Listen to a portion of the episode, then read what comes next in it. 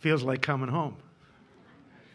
And uh, it's great to see a number of you this morning as we came in and to greet you. We hope to see some more. And if we forget your names, forgive us and bear with us and tell us what they are, will you?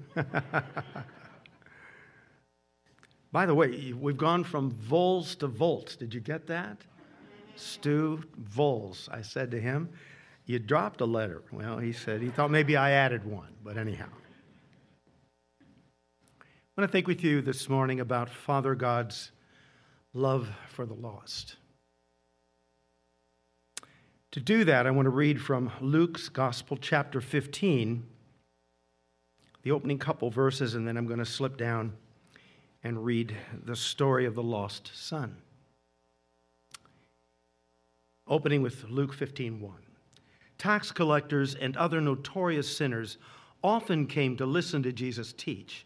This made the Pharisees and teachers of religious law complain that he was associating with such despicable people even eating with them. Now I want to slip down to verse 11. To illustrate the point further, Jesus told them a man had two sons. The younger son told his father, I want my share of your estate now, instead of waiting until you die. So his father agreed to divide his wealth between his sons. A few days later, this younger son packed all his belongings and took a trip to a distant land, and there he wasted all his money on wild living. About the time his money ran out, a great famine swept over the land, and he began to starve. He persuaded a local farmer to hire him to feed his pigs. The boy became so hungry that even the pods he was feeding the pigs looked good to him, but no one gave him anything. When he finally came to his senses, he said to himself, At home, even the hired men have food enough to spare, and here I am dying of hunger. I'll go home to my father, and I will say, Father, I have sinned against both heaven and you, and I am no longer worthy of being called your son. Please take me on as a hired hand. So he returned home to his father, and while he was still a long distance away, his father saw him coming Filled with love and compassion, he ran to his son, embraced him, and kissed him. His son said to him, Father, I've sinned against both heaven and you, and I'm no longer worthy of being called your son. But his father said to the servants, Quick, bring the finest robe in the house and put it on him. Get a ring for his finger and sandals for his feet, and kill the calf we've been fattening in the pen. We must celebrate with a feast. For this son of mine was dead and has now returned to life. He was lost, but now he is found.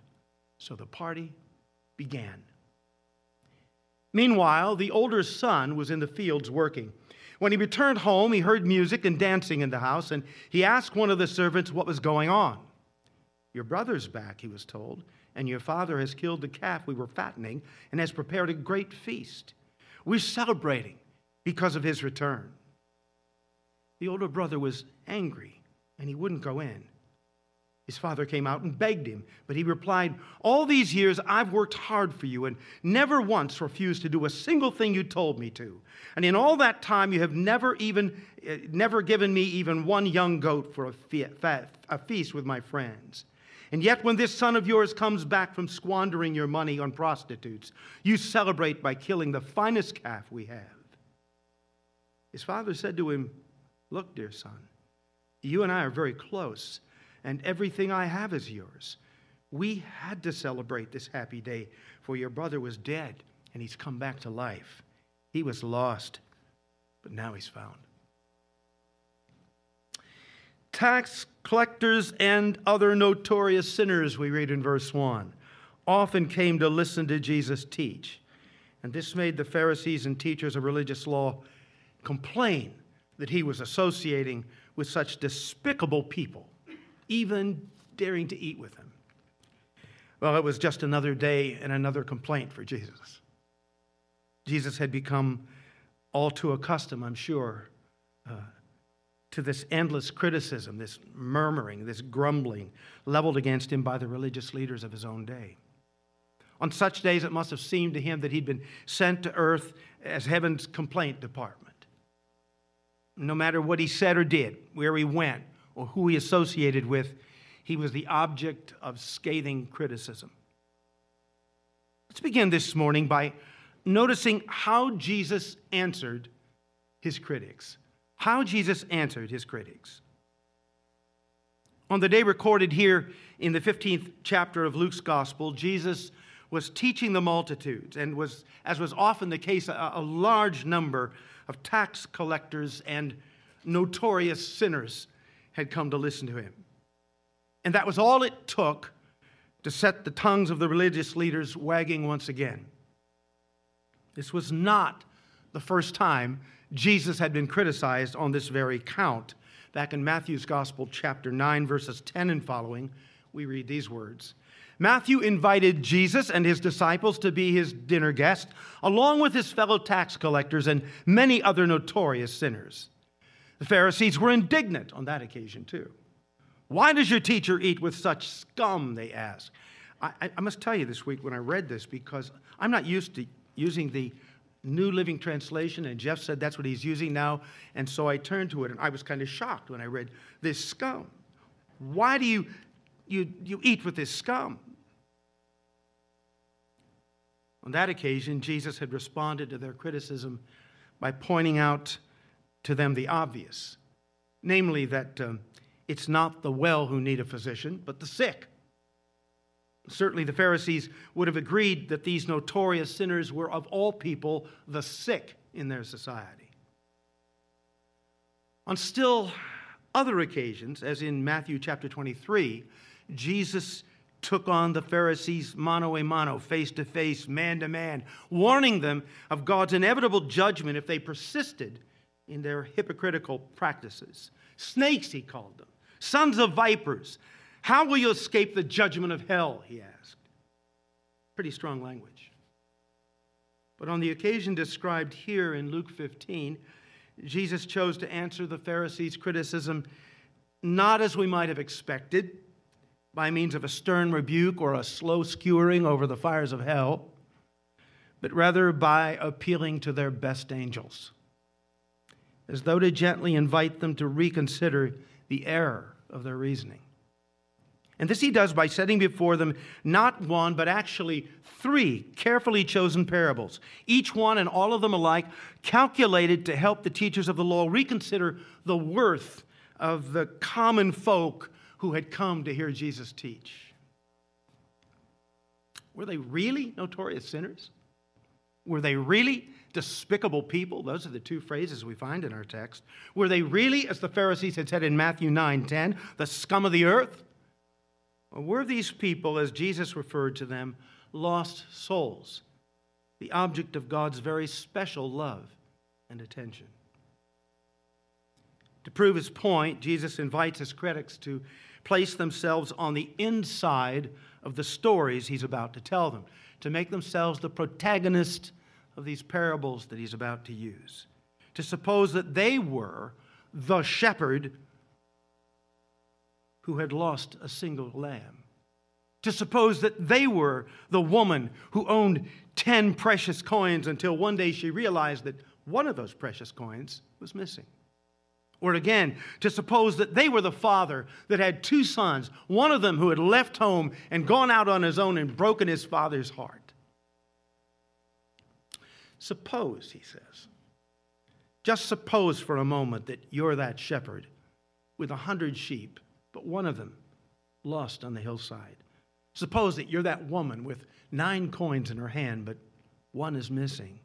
Suppose that you are that father with one obedient son, but the other's out there somewhere, you're not even quite sure where, away from home. How would you feel? What would you do? I think the beauty of Christ's teaching device here is that it's calculated to make his hearers identify personally with the truth he's about to teach them. Namely, that when something or someone is lost to us, that thing, that person, takes on new and special value to us. Who among the teachers of the law who among us here this morning hasn't experienced the truth of that very basic, simple teaching? We wake up to discover that um, our keys or our glasses or our checkbook or our purse are not where we put them the night before uh, when we went to bed. At least we thought we put them there. And our first thought is somebody must have moved them. Did one of the kids move them? Did, did my wife move? Who moved them? And then it comes to us no, apparently I've, I've just misplaced it. That's it. It's just misplaced. So we set about looking in all the obvious places. We look in our pockets, the pockets of our pants or our dress that we wore yesterday. We look on the desktop. We look in the study. We look behind the dresser. We look in the freezer. You say, why the freezer? I had a friend whose wife was constantly losing her keys in the freezer. We lose things in strange places, don't we? But nothing. And then there comes that sickening feeling maybe it's lost. I mean, really lost.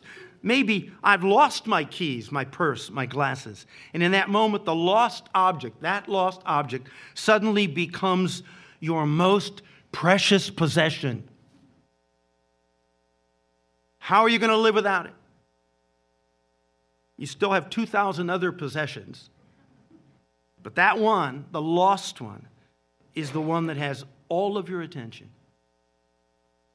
Yesterday, it was just one among many one in a hundred, one in a thousand. But now that it's lost, its value has increased 10 times over. You search every corner of the house, you retrace your steps. You call the restaurant where you ate yesterday to see if maybe you left it in the seat there. This week, we went through just this process. Uh, I woke, Sherry walked out of the bedroom with the declaration I've lost my glasses. I want you to know that one of the things we've been doing more recently, as we get more and more forgetful, I've got a little whiteboard at home. And the night before, I often will sit down at the whiteboard and I'll write down the things we need to do the following day so we don't forget some of them. And so I'm looking at the whiteboard and I'm just sitting on the far side of the room and I'm thinking about now, first we're going to have to do that. And then we get that done, we'll go and then, then maybe this one we'll do second. Maybe that one. And Sherry walked out of the room and she said, I've lost my glasses. And suddenly the whiteboard didn't matter at all. Everything else came to a halt as we searched high and low for her glasses. Notice what Jesus had done by using these three parables he has completely reframed the discussion. The Pharisees came to him uh, with their complaints about his association with the scum of the earth. Jesus proceeds to recast these folks in the role of the lost ones, deserving of our greatest attention, our greatest concern, our most precious possessions, made all the more precious by the virtue, by virtue of the fact that they, they're lost. Next, Jesus reveals Father God's concern, Father God's heart for the lost. Father God's concern for those whom the religious leaders had mistakenly referred to as despicable sinners, scum of the earth. And to do this, Jesus tells a third parable, the parable of the lost or the prodigal son. Either of these titles is, I think, unfortunate, since in context, the point of the parable is not so much the unworthiness of the son or the waywardness of the son, but rather his father's unfailing love and compassion for him. As the story begins, a father of two, both sons, is being approached by the younger of the two. His request is a simple, if unusual one. Father, he says, verse 11, give me my share of the estate now, before you die. Couldn't wait being the younger of the two sons, his share upon the death of his father would have been, as some of you know who've studied these scriptures over the years, would have been one third of his father's possessions. His older brother would have received two thirds, according to the Old Testament law. But unable to wait for his ship to come in, he is willing to settle for something less, perhaps two ninths, or scholars say maybe one fourth of the family's riches. Next, in verses 13 through 19, Luke describes the full extent of the young man's lostness. Upon receiving from his father what is due him, he runs fast and far. He can't get away quick enough, and he can't go far enough. He wastes or squanders or casts to the wind, is what it really means, all that he had, all that he'd received from his father. And then when a famine came to the country that he was in, where he'd run away from his father, he soon found himself starving. Verse 15, it got so bad that he took a job with a local farmer feeding his pigs. Not a nice job for a Jewish boy. And at its worst, the young man actually envied the pigs since they at least had carob pods. That's the literal translation. Some of our translations have brought it over as corn husk because we don't know what carob pods are, but either way, I don't think I'd want to eat. Have you ever eaten corn husk? I have. Say, you must have been in bad shape. Well, let me tell you. I was away from home for the first time. I was selling dictionaries door to door in Texas between my, my senior year in high school and I didn't know what because I had no plans. And a friend of mine who was there said, You know what? They've got a lot of great Mexican food down here. I'll bet you've never even had Mexican food. I said, No, they don't have Mexican food in Canton, Ohio. He said, I'm going to take you out for Mexican food. He took me to a nice Mexican restaurant and he said, Let me order for you. And he did. He ordered uh, tamales. And they came in the traditional way, they came wrapped in corn husk. And I began to unwrap them, and he said to me, No, no, no, don't. What are you doing? These people have gone to all the trouble to prepare these things in the original way, eat it as it was served to you. And so, if you can imagine, I sat there with a knife and fork and teeth cutting through that stuff, thinking myself being polite in order to do that. Only after we left the restaurant did he turn to me and laugh and say, Didn't you notice all those people were laughing at you when you were eating that corn husk? You don't eat the husk. Did I need to tell you that?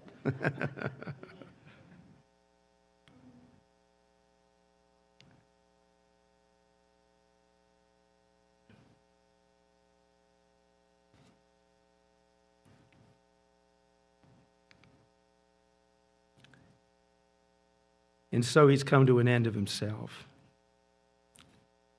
And that's what the text says in verses 17 through 19.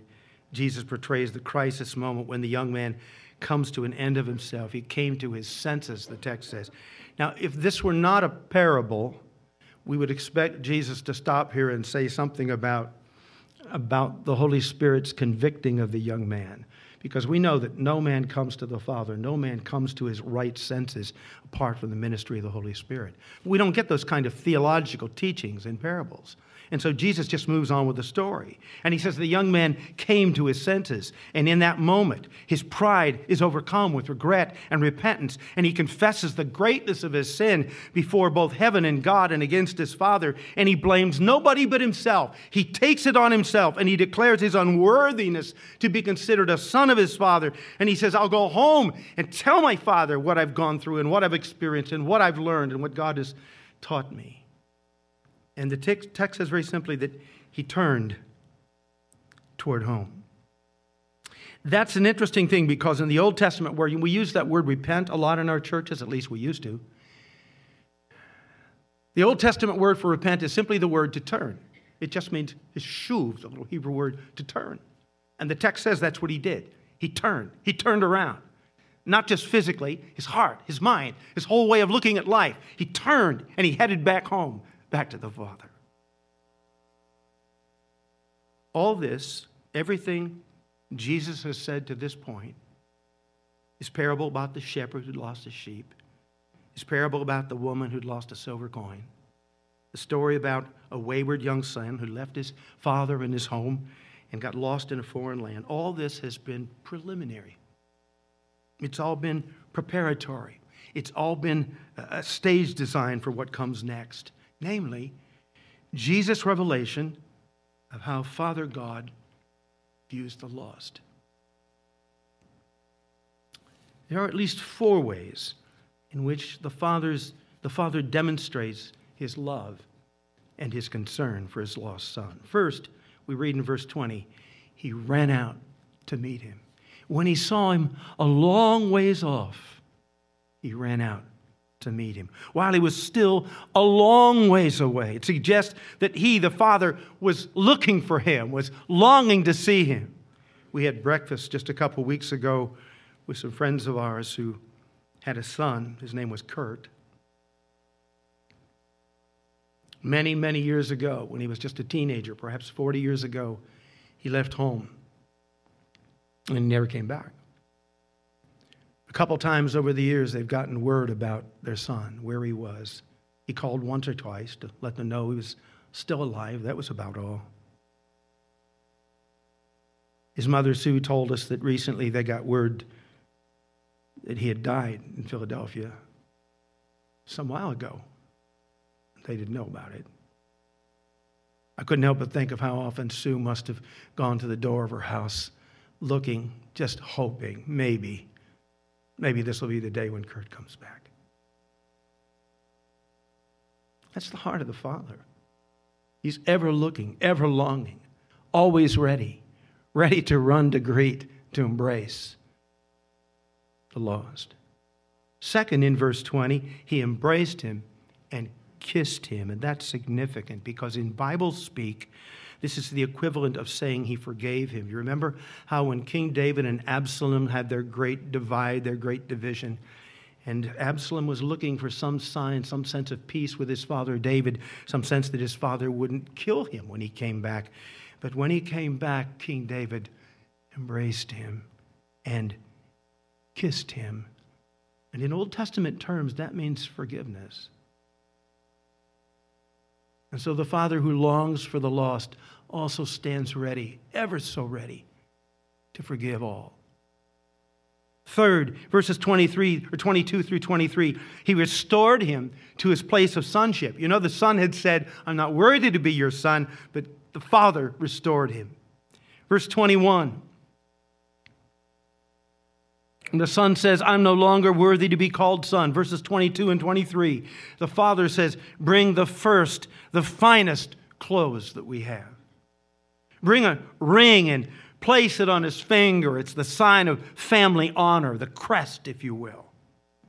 Bring shoes, which meant he wasn't going to be a servant. He wasn't going to be a slave because slaves didn't wear shoes. Only sons, only members of the family wore shoes in those days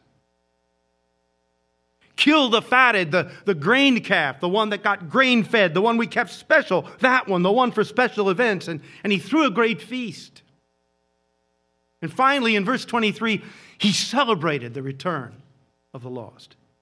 We must celebrate, he said. We had to celebrate, verse 32, and be happy. Why? Because your brother was lost, but now he's found. This theme of celebrating or rejoicing at the return of the lost is really central to Jesus' teaching about the Father's love for the lost. I don't know if you picked it up, but it appears over and over again in Jesus' teachings on God's concern for lost men and women. Note, in the parable about the lost sheep, Jesus asked them, What would you do if you were the shepherd and you had a lost sheep and you found it? What would you do? You would joyfully carry it home. You would call all your friends and neighbors to what? To rejoice, to celebrate with you. And he says, He goes further. He says, In the same way, heaven, God will be happier over one lost sheep than over the 99 who haven't strayed. And then comes the parable about the lost coin. And how did the woman respond when she found her lost coin? Well, she called her friends and neighbors to what? To rejoice, to celebrate, because she had found what was lost. And Jesus says, in the same way, there is joy in the presence of God's angels when even one sinner, one lost soul repents. And now, here in the parable of the lost son, what's the bottom line proof of Father God's love for the lost? What's the bottom line proof? Verse 23, we must celebrate. Verse 27, we're celebrating. Verse 30, you celebrate. Verse 32, you, we had to celebrate and be happy. Why? Because the lost has been found. The preeminent display of God's love for and concern for the lost is his rejoicing when even one of them is found. Indeed, Jesus tells us all heaven stops to rejoice on that occasion.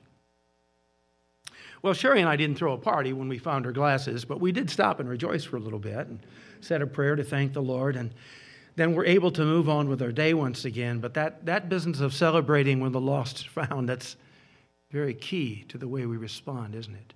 When the lost are found. And this incredible, almost unbelievable revelation of God's love for the lost and his immense joy when a single lost son or daughter returns home might have been Christ's final word in this message, except for one thing. What's that, you say? Except for the fact that this entire teaching, these three parables and all around them, began with a very different and a very scandalous view of the lost. It began with the religious leaders of Christ's day complaining about the time Jesus was spending with these lost people and designating them as notorious sinners and despicable people and the scum of the earth and someone you would never sit down to eat with. A view of the lost that could hardly be further from Father God's heart for them.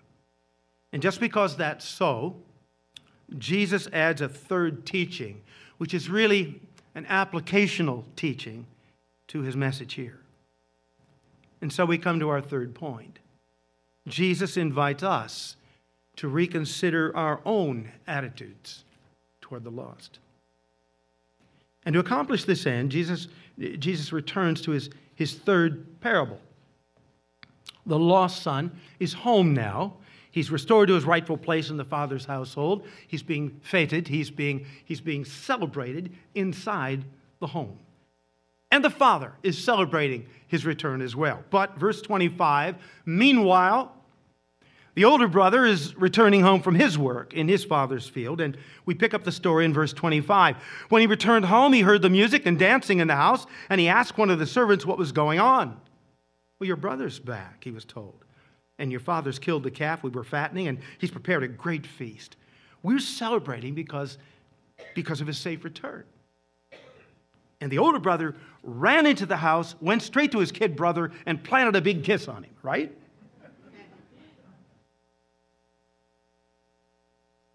No. He got angry. He wouldn't even go in the house, much less join the celebration. Eventually, his father came to him and begged him. He pleaded with him to join the celebration. But that only embittered the older son. All these years, he said, all these years, you have never celebrated my faithful service and my obedience to you. But when this wayward son of yours comes back from squandering all the money that you gave him on prostitutes, you celebrate with the best you have to give him. To which his father replies, Son, you're very dear to me. By the way, that's a pretty compassionate response for what this father's hearing, don't you think? Son, you're very dear to me. Everything I have is yours. But we've got to celebrate your brother's return. He was lost, but now he's found. He says, He was dead. He's dead to me. And in this encounter between father and older brother, we're given a graphic picture of the stark contrast between the way the Pharisees, the religious leaders of Jesus' day, saw the lost as despicable people, as notorious sinners, as the scum of the earth, as someone you'd never sit down with, and the way Jesus sees them precious, worthy of the very best he has to give. He will, in a matter of a couple short years, offer up his life for them. Their return home is the occasion for heaven's grandest celebration. That the application of Christ's teaching here in Luke 15 is not only for the Pharisees of his day, but for us today, is really unmistakable, isn't it? The issue confronting us is this what do you think of the lost? You know, that crude neighbor of yours, your loudmouth coworker, your uncouth brother in law. Oh, yeah. The liberal mayor, the gay teacher at the local high school. Do you think of them as the scum of the earth like the Pharisees did? Probably not, except for that one guy that just drives you crazy. More likely, our feelings about them are more like the older brother's feelings about his wayward younger brother. His, his problems are of his own making, we say. He's just getting what he deserves. God owes him nothing. I owe him nothing, certainly not a second chance. Perhaps, and even more likely, I suggest, we don't think much about the lost at all.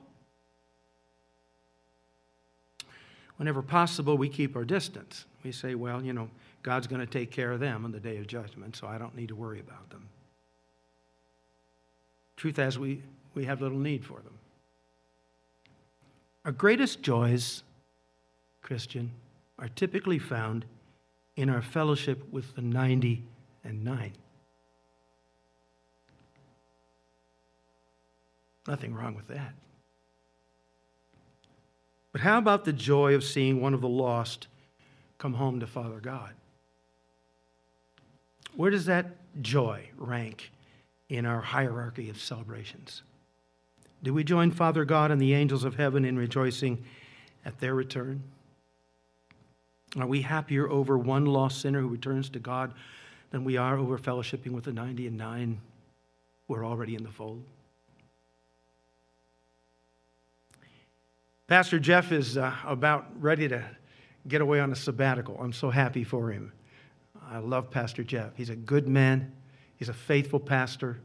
I believe this is going to be a singularly important time in his young pastoral life. And I trust that right now you're committed to be praying for him during those days. Don't forget him while he's gone. He needs your prayers. 25 years ago, I, I got my one and only sabbatical. I took three months since it was my one and only.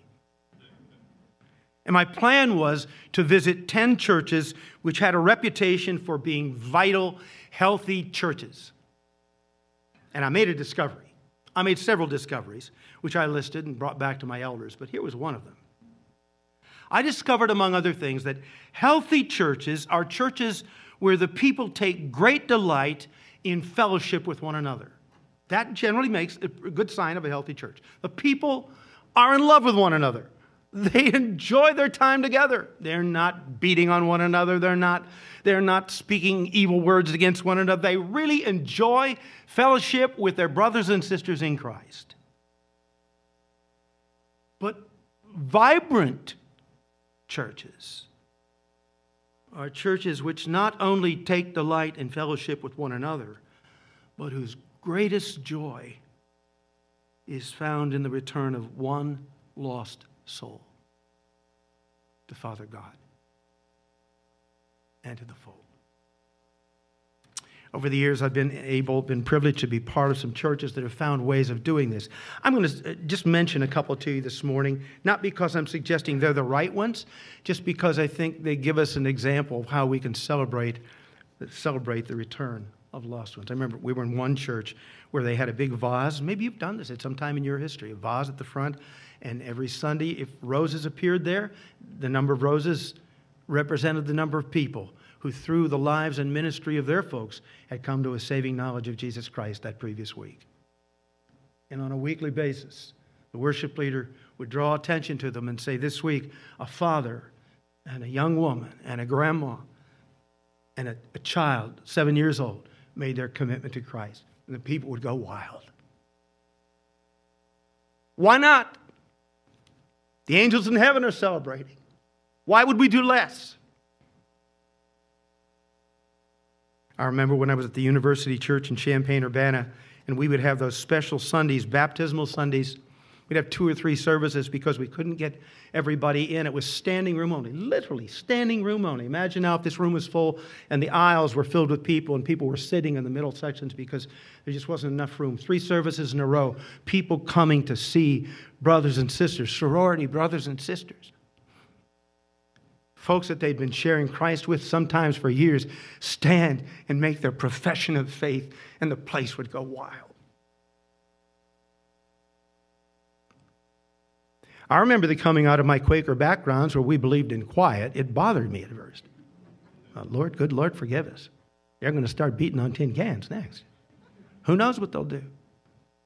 But then I remembered that heaven itself delights and rejoices and celebrates that just one lost soul returns to the Father. Father God, may we enjoy our fellowship with you and with one another in the faith. But may we never lose sight of that even greater joy that comes for heaven and earth and the church of Jesus Christ in particular when one lost soul comes to a saving knowledge of Jesus Christ and is brought back into the fold. Oh, may we never forget that. May we rejoice and enjoy even as heaven does. Amen.